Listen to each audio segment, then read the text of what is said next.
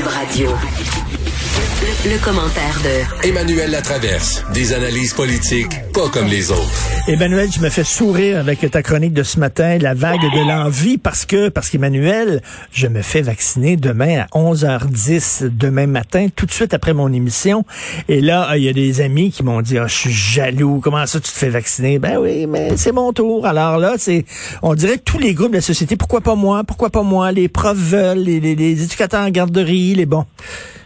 Mais non, mais c'est ça, on est rendu là. Je pense que c'est un symbole euh, du, du ras-le-bol sur le vaccin. Il faut que je te conte une anecdote. Mon mari s'est fait vacciner la semaine dernière en Ontario. À la maison, ma fille a dit euh, Est-ce qu'on peut pas le dire à l'école que papa est vacciné?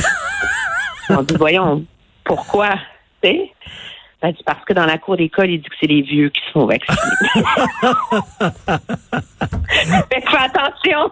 Tu vérifieras auprès de ton fils. Écoute, il faut bien qu'il y ait un avantage à vieillir, maudit. Ben, c'est ça. Mais euh, c'est c'est assez remarquable. Moi, ça m'a frappé vraiment dans la dernière semaine, ce, cet effritement de la cohésion euh, sociale très, très, très important.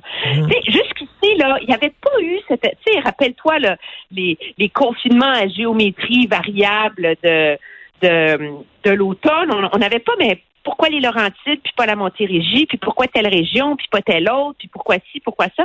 Et là, on est vraiment rentré là-dedans. Ah oui. Je pense que c'est le, le phénomène que la sortie de crise semble se poindre, que là, plus personne a de patience. C'est comme quand tu travailles des semaines, des semaines, puis quand tu es à quatre jours de partir en vacances, là, t'es épuisé, t'en peux plus, puis t'es tanné. Hein? C'est un peu le même principe euh, qui, qui s'applique. On l'a vu à deux égards. Le premier, c'est tout le débat autour euh, du Bas-Saint-Laurent qui est resté en zone orange. Euh, tu sais, Pascal Bérubé, leader parlementaire du PQ, s'en est, s'en est indigné, a exigé des réponses, a voulu mobiliser euh, les maires de la région, proposer de scinder le Bas-Saint-Laurent en deux, euh, même une fois que la santé publique a donné sa- ses explications sur le pourquoi, parce qu'il y avait beaucoup de cas, parce qu'il y avait beaucoup d'éclosions surtout, parce qu'il y avait un faible taux de la population qui était vaccinée. On continue, on continue. Pourquoi? Ben, parce que ces régions-là sont étouffées économiquement. Donc, le, le culte et le règne des dictats de la santé publique ne suffit même plus à assurer l'adhésion des élus. C'est beaucoup, là. Là, on n'est plus dans les rebelles anti-masques là, qui vont danser à Pointe à, au centre, euh, au carrefour Rosemère. Là. On est dans des élus qui contestent les analyses de la santé publique. Puis on comprend, c'est pourquoi? C'est pour des raisons économiques. Là. Puis à Montréal, on n'en a pas beaucoup parlé la semaine dernière parce que c'est pas de bon ton, puis il faut pas avoir le, le dire, mais on s'entend que la décision de la santé publique de vacciner les parents de toutes les écoles de deux quartiers là, adjacents à Snowden, là, Ben oui. l'épicentre des variants, ça n'a pas passé. Dans Ben non. Ben les gens disent pourquoi les autres et pas Personne va nous. écrire des lettres ouvertes parce que personne va vouloir se faire traiter d'être raciste et xénophobe. Là. Mais je suis sûre que toi, comme moi, tu as entendu beaucoup de monde dire pourquoi les gens dans des quartiers ou dans des secteurs, des communautés, en guillemets, qui ont triché, vont être récompensés par un vaccin quand nous, les bons citoyens, on sèche et on attend. Mais, mais tu vois, ça, ça, ça, ça jette de l'huile sur le feu des tensions entre communautés plutôt que de, de calmer des décisions comme ça en disant on va les faire passer avant tout le monde. Oui, mais à un moment donné, moi, je euh, je suis pas prête à critiquer la, la décision euh, de la de la santé publique. Je t'explique pourquoi. Tout, tout notre schème de vaccination a été dessiné avant que les variants existent. Donc, sur un plan euh, de courbe de la pandémie qui était celui d'avant Noël. Là, tout d'un coup, on a une situation où les variants sont là, menacent de nous imposer une troisième vague et où ce dont on se rend compte, c'est que les variants, ils rentrent dans les écoles et c'est de l'école que la communauté au complet est infectée. Alors, à un moment donné, que la santé publique dise, sais, on a vacciné là, 370 000 personnes à Montréal jusqu'ici. Là. Hmm. OK? On dit, on en garde 12 000 vaccins pour voir, pour essayer quelque chose de nouveau. Je suis pas prête, moi, à condamner ça. Je pense qu'il y, y a de l'audace. Il faut essayer des trucs à un moment donné. Et si, et le problème, c'est que si un quartier chaud de Montréal est la source de tous les variants à Montréal, ben si tu réussis à contrôler ça, dans, tout le monde va être gagnant. Parce que parce qu'en fait, tu ne fais pas que, que protéger les gens de ce quartier-là. Là. Tu, tu, tu protèges tout le monde. Ben non. Absolument. Moi, j'ai, je connais quelqu'un dont l'enfant va dans une école qui est dans ce quartier-là. Euh, elle habite à Westmount. Là. Tu sais, ça n'a aucun rapport, on s'entend. Puis elle est allée se faire vacciner parce que c'est ce que demande la santé publique. Donc finalement, tu finis par protéger beaucoup plus de monde. Mais on comprend les gens d'être en colère, d'être tannés. Et ce qui est encore plus fragile pour la cohésion sociale, c'est intéressant. Je, je, regardais les, les courriels que j'ai reçus ce matin suite à, à ma chronique sur le mmh. sujet. Et les gens disaient, je veux bien que vous nous reprochiez d'être jaloux face à Montréal, parce qu'il y a aussi ça l'enjeu, hein, que Montréal a eu plus de vaccins que les régions. Mmh. Mmh. Les régions, oui, mais... imagine au Saguenay-Lac-Saint-Jean, ils disent pourquoi nous, on a juste comme 11% de notre population de vaccinés, puis on est à la porte de de retourner en, en, rouge. en zone rouge. Peut-être que si on avait eu la même proportion de vaccins qu'à Montréal, on ne serait pas dans le trouble comme on l'est maintenant. Et ça, à un moment donné, ça, ça commence à être beaucoup d'arbitrage très, très difficile. Mais écoute, comment, comment tu peux gérer, ben oui, comment tu peux gérer là, une, une crise comme ça? C'est certain que tu vas faire des mécontents, là. C'est sûr, là. Mais moi, je, je pose la question, puis je suis pas épidémiologiste, là, mais est-ce qu'il faut que Là, le beau temps revient un peu plus. Euh, il y a moyen de voir des gens dans un contexte plus sécuritaire qu'avant parce qu'on peut recommencer à se voir dehors, quoi que ce soit. Est-ce qu'il faut trouver une façon de donner un peu de laisse à la population? Parce qu'on est rendu, je crois, au moment où le remède de l'isolement social absolu est en train de faire ben, plus mal. Eh, ben, écoute, c'est ça. Moi, moi, je vais t'annoncer quelque chose, puis je vais te dire, là. Moi, j'ai une terrasse, OK, chez moi. Puis là, hier, j'ai dîné sur ma terrasse, puis bon, ma fille va venir, là. Tu sais, je suis tanné, là, j'ai hâte de la voir, ma fille, là. Elle va venir, elle va mettre son masque, elle va être à l'autre bout de la table. On va manger dehors, là. Tu sais, à un moment donné, là. Mais moi, je pense que, en tout cas, la, la, la question, ça doit faire partie de la réflexion, parce que dans la dernière semaine, on a eu des signes inquiétants d'un effritement de la cohésion sociale qui a quand même été très forte au Québec, mmh. euh, très importante. Puis euh, et les jusqu'ici, mais les conséquences de cet effritement de cohésion sociale-là vont se faire ressentir longtemps après la pandémie aussi. Puis donc, je pense que, en tout cas, je, pour ça que je me demande si ça prend pas une, une réflexion et revoir nos schèmes de mesures sanitaires là, à un moment donné pour répondre à la à la à la réalité de, de l'étouffement social là, auquel tout le monde est, est confronté en ce oui, moment. tout à fait. Écoute, en, en, je, je veux t'entendre parler sur, euh, je veux revenir sur le congrès du Parti conservateur pour un truc, OK? Donc, il a dit, euh, euh, Monsieur O'Toole, moi, je crois au changement climatique, puis je trouve qu'on devrait, bon, le, le, le, dire au Parti conservateur. Il a mis ça en vote. Euh, la majorité dit non. Nous autres, on, le changement climatique, on n'embarque pas là-dedans. Mais lui, il vient de dire, ben, je m'en fous de toute façon ce que vous avez, euh, le, le résultat du vote, je vais l'imposer à mon parti. Euh, à un moment donné, moi, comme citoyen, je me dis, mais attends une minute, tu respectes même pas le processus démocratique dans ton parti qui me dit que tu vas le respecter une fois que tu vas être euh, premier ministre? C'est un peu bizarre oui, on a eu des congrès où les membres votaient pour la légalisation des drogues dures, puis le chef se levait après puis disait êtes-vous fou, on fait pas ça. Tu sais, je veux dire, Oui. ce qui est, ce qui est, moi je, ce qui est arrivé avec l'histoire de la résolution sur les changements climatiques, c'est que c'est une résolution qui venait d'une association de comtés au Québec. Ils reconnaît les changements climatiques, le Parti conservateur doit faire plus, il faut lutter contre les GS, blablabla. La machine du parti a été tellement mobilisée jusqu'au Congrès pour s'assurer que le mouvement pro-vie ne prenne pas le contrôle du Congrès, OK? Et donc, bloquer les motions, les initiatives pro-vie, etc., ça a tellement que ça a comme mis des œillères. Et quand est arrivée cette motion-là, on n'a pas vu venir l'écueil que ça comportait. Mmh.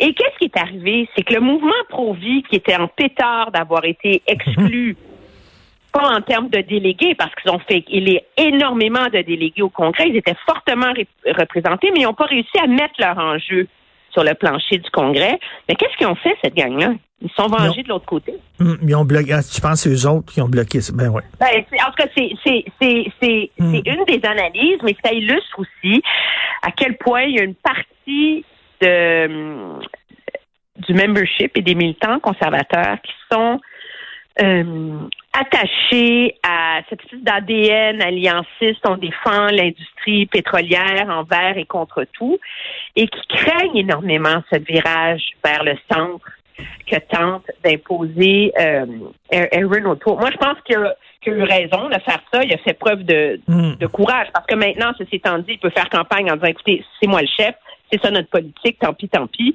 Puis le pire qui va arriver, là, c'est qu'il y a des comtés où, qui gagnent en, en, en Alberta par 90% des voix, ils vont les gagner à 70. t'sais.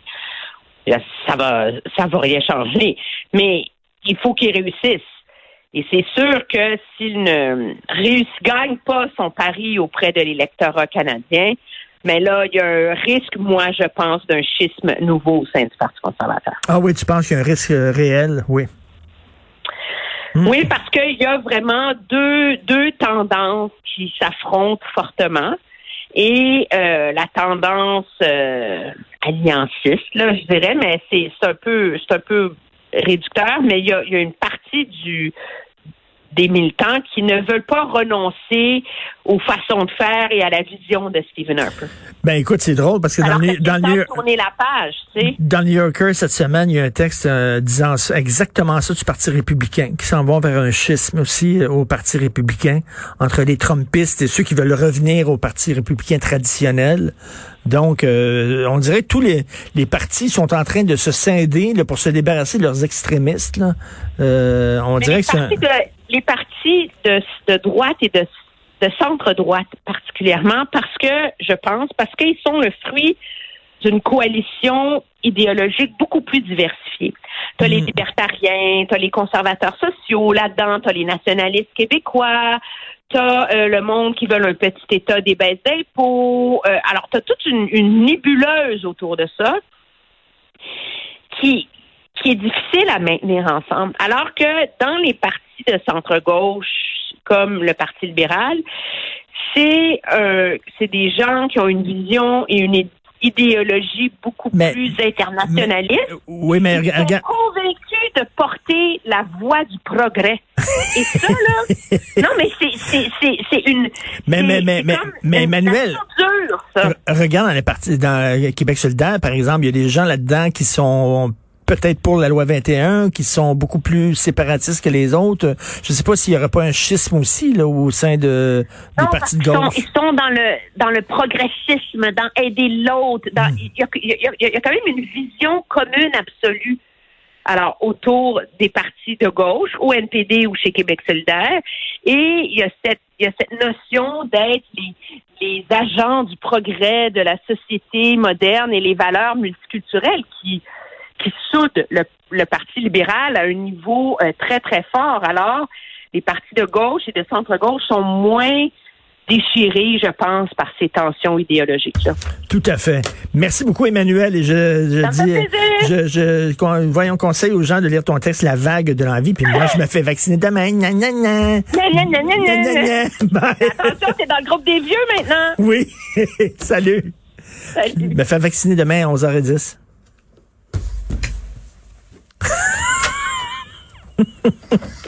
Benoît m'a, Benoît m'a fait un gros fuck you.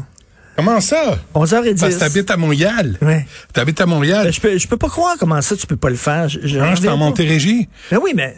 Ben, appelle, docteur. On a essayé d'appeler la santé publique. Écoute, là, c'est Non, rendu compliqué de leur parler. Tu, tu fais pas à 2h17, toi? Non, non, non. J'étais à 15 minutes gros max euh, d'ici. Puis, euh, puis on est en zone rouge. Puis il y a eu 70 cas hier. Puis, euh, puis on n'a pas. On n'a rien. Mais on est en zone rouge. Fait qu'on peut pas aller au restaurant, on peut pas se rassembler, on peut rien faire, puis on n'a pas le crise de vaccin. Fait que peux-tu nous écœurer- peux-tu, Arruda, peux-tu nous écœurer plus que ça en Montérégie? Peux-tu faire plus d'efforts pour nous faire chier en Montérégie? Déjà que la vie est pénible, déjà que là, tout le monde en a assez, mais là, le vaccin est réservé aux gens de l'île de Montréal. Fait que les gens de la Montérégie traversent pas Montréal, puis les gens de Montréal vont pas en Montérégie. T'es-tu sérieux? La santé publique, là, ça, c'est un choix imbécile. C'est ridicule. En périphérie de l'île de Montréal, Laval, euh, Hey, ça a pris, ça a pris cinq minutes. Ça a pris cinq minutes. Puis je vais me faire vacciner là, comme à, à une minute et demie de marche de chez nous. Juste à côté. Mais es-tu capable de te rendre? Parce que c'est quand même un effort pour toi, là. T'es plus jeune. Fait que moi, je suis rendu trop, je suis trop jeune pour être vieux, puis je suis trop vieux pour être jeune. Je suis comme fourrant encore. Tu sais que nous autres, ça a toujours été ça, hein? On était deux. Après les baby boomers, avant, avant, Avant les, les Grecs, les euh, W, Z de Focal. Tu sais, fait qu'on a toujours été dans cette génération-là. Voir est arrivé entre deux, trois affaires, comme TQS, comme Musique Plus, tu sais, toute une génération à être pognée. Fait que moi, toi, t'es vacciné, moi, je le suis pas. Je, mais je comprends pas que tu le sois pas. Écoute, vraiment. Ben, là. pas moi, pas juste moi, mon nombril. Hey. Puis moi, là, tout le monde, tout le monde de, sur en Montérégie, c'est pas juste mon nombril, là. C'est tout le monde en Montérégie qui viennent à Montréal, puis les gens de Montréal qui viennent à Montérégie. Et là, docteur Arruda, lui qui habite, je pense, Sainte-Thérèse, ben lui, il voit pas ça. Ça me dépasse. c'est. Je viens d'être barré pendant une semaine euh, de Facebook parce que j'ai écrit, oui, j'ai écrit. écoute, sais-tu qu'est-ce que, ce que j'ai Tu écrit? manges de la merde, pas grave. Non, mais Zuckerberg, quand je vais revenir après une semaine, la première affaire que je vais écrire, c'est Zuckerberg est un crise de con. OK, c'est la première affaire que je vais écrire. mais, alors j'ai dit, il y a des travailleurs de la santé qui veulent pas se faire vacciner. Ouais. J'ai dit, crissez-moi ça dehors, coupé dans le cul. Et pour, pour ça, je suis bloqué pendant une semaine. C'est-tu cul que- qui qui a pas passé ou crissé? ou- Dehors. Dehors, hein. On a plus le droit parce que c'est le couvre-feu. T'as dû écrire ça après 9h30. Non, pas en tout. Même pas. Même pas. Oh man, écoute, je sais plus. là. Je, je sais Je plus. suis barré, Ouais, Christophe. ouais. Non. Bon, tu, tu vas nous parler de quoi? Ah, rien. Je t'aboute. Ah, ça va faire du bien. Ben, je suis tanné. Non, non, mais euh, mais va falloir. Nous, on essaie de parler à Dr Arruda, mais là, il parle juste, à, ça a l'air à ses amis. Euh, mais tu sais, Dr Arruda, là, moi, j'ai personnellement, j'ai rien contre. Professionnellement, j'ai rien pour. À un moment donné, euh, peux-tu regarder ce qui se passe? Puis agir? Saguenay-Lac-Saint-Jean, là, c'est en train de dégénérer. Ben oui. Est-ce qu'il ne devrait pas avoir une campagne de vaccination rapido presto? Pour essayer de contrôler cette vague-là? Rien qu'à Montréal. à Montréal? À Montréal. À Montréal. Moi, j'ai pas les moyens de vivre à Montréal. Je suis pas assez riche. Sais, vraiment, là, j'ai j'ai pas ça. J'ai pas trois gars de job dans la vie. Euh, Jean-Paul Perrault sera avec nous, président d'Impératif français, pour réagir à cette excellente politique. Plan d'action en matière de valorisation de la, ma- de la langue française euh, de 2021 à 2024. Fait qu'à partir de 2025, fuck off, on parle tout en anglais. Ça, c'est la ricaneuse? Euh, ça, c'est euh, Mme Plante Oui. et euh, Mme Wong qui ont décidé de lancer exemplarité, valorisation, inclusion, Ah, j'aime ça. mais jamais obligation. Ben non. Jamais. On veut pas être méchant. Jamais. On Quand est je non, oui. C'est, ça serait le fun. Ça serait agréable si on parlait euh, français aux clients dans les commerces, euh, mais pas plus. Non, non. On va faire de la valorisation. On va, on va, on va réciter des poèmes de Gilles Vigneault. Bon. Ça, ça? va, ça, ça va convaincre les allophones, les québécophobes de dire ah ben coudon, c'est vrai qu'on est à Montréal, Ben c'est oui. vrai que l'éducation est gratuite, la santé est gratuite, on est pas mal en sécurité, c'est une, c'est une société paisible et tout ce qu'ils nous demandent les mouchamardes, c'est de parler français. C'est déjà Les trop. mouchamardes, c'est nous autres. C'est déjà trop. C'est trop. Fait qu'on va en parler à midi. Chantal Arsenault, écoute, je sais pas combien d'entrevues on va faire là-dessus, présidente du regroupement des maisons pour femmes victimes de violences conjugales, sur la vertu de la patience. Parce que là, elle se demande, bon, le prochain budget, c'est jeudi, combien qu'on va avoir, mais euh, ils ont pas, ils ont reçu 5 millions sur 24 depuis mars 2020. Fait que là, il y a des gestionnaires qui regardent comment ça va, ça va être envoyé. Et tantôt, on va parler de la pêche au crabe commence demain. Oh! Quand Commence est-ce qu'on- demain. quand est-ce qu'on va pouvoir les... Ben, J'ai Denis Landry qui est pêcheur, fait Donc, ça plus de dire 50 ans qu'il est pêcheur de crabe. Jeudi, on les a? Ben non. Laisse-les, laisse-les, laisse-leur le temps de mettre les, les, les, les cages euh, dans, dans l'eau puis de les ramasser, tu sais. Ben, pour ce week-end? Ben, je vais, demander- je, vais- lui poser la question. Toi, tu vas être vacciné, tu vas être fou comme la merde. Ben, là. moi, les crabes des neiges, j'adore ça. Hein, tu vas-tu demander bon. ton petit passeport vaccin pour pouvoir aller partout au, au Québec? Hey, moi, pouvoir le mettre avec mon passeport de l'expo. Montre, montre une photo de, de ton site d'injection sur ton bras. Tu sais, En regarde. fait, je me fais pas vacciner, je me fais implanter une puce. C'est Ah ça que oui? je fais. Bon. Et là, t'es, euh, t'es barré de Facebook. Pendant une semaine. T'as une combien de semaine. Oh, je sais plus. Non, mais pour une niaiserie, ils m'ont barré-moi pour quelque chose qui a de l'allure. Ils m'ont barré pour une niaiserie. Ben, c'est ça, les réseaux sociaux restent là-dessus. C'est Zuckerberg maintenant qui décide ce qui peut être dit, ce qui peut pas être dit. C'est lui. Ouais. C'est ce gars-là qui décide maintenant que C'est tu tout. peux dire. Bon. C'est beau en tabarnouche. Ouais, c'est ça, comporte-toi comme du monde. Alors là, je vais euh, Surveille remercier ton- mon équipe. Surveille ce que tu as à dire. Oui. Parce que cette extraordinaire Pas de émission dérision. est faite grâce à une bonne équipe. Pas de dérision, pas de sarcasme, Non. pas d'ironie. À la recherche, merci à l'excellent Karl Marchand. Merci beaucoup, Karl. Ça, c'est bien fait. Premier niveau, c'est parfait. Merci beaucoup à l'indispensable Maude Boutet, Tu vois, là, on peut entendre une teinte d'ironie. n'est pas le cas. à la réalisation et à la console, l'excellent Jean-François Roy. Et le sublimissime C'est trop. Sébastien C'est le gars de Trois-Rivières. Non, là, t'as l'air de te moquer de lui. Tu vas avoir des griefs. Ah oui, regarde, là, c'est- lui qui gère les pitons. Hein. Sébastien dit on n'est jamais aussi bien servi que par soi-même. Ouais, il y a Et ça longtemps. Hein. on se reparle demain à 8 h et on écoute Benoît.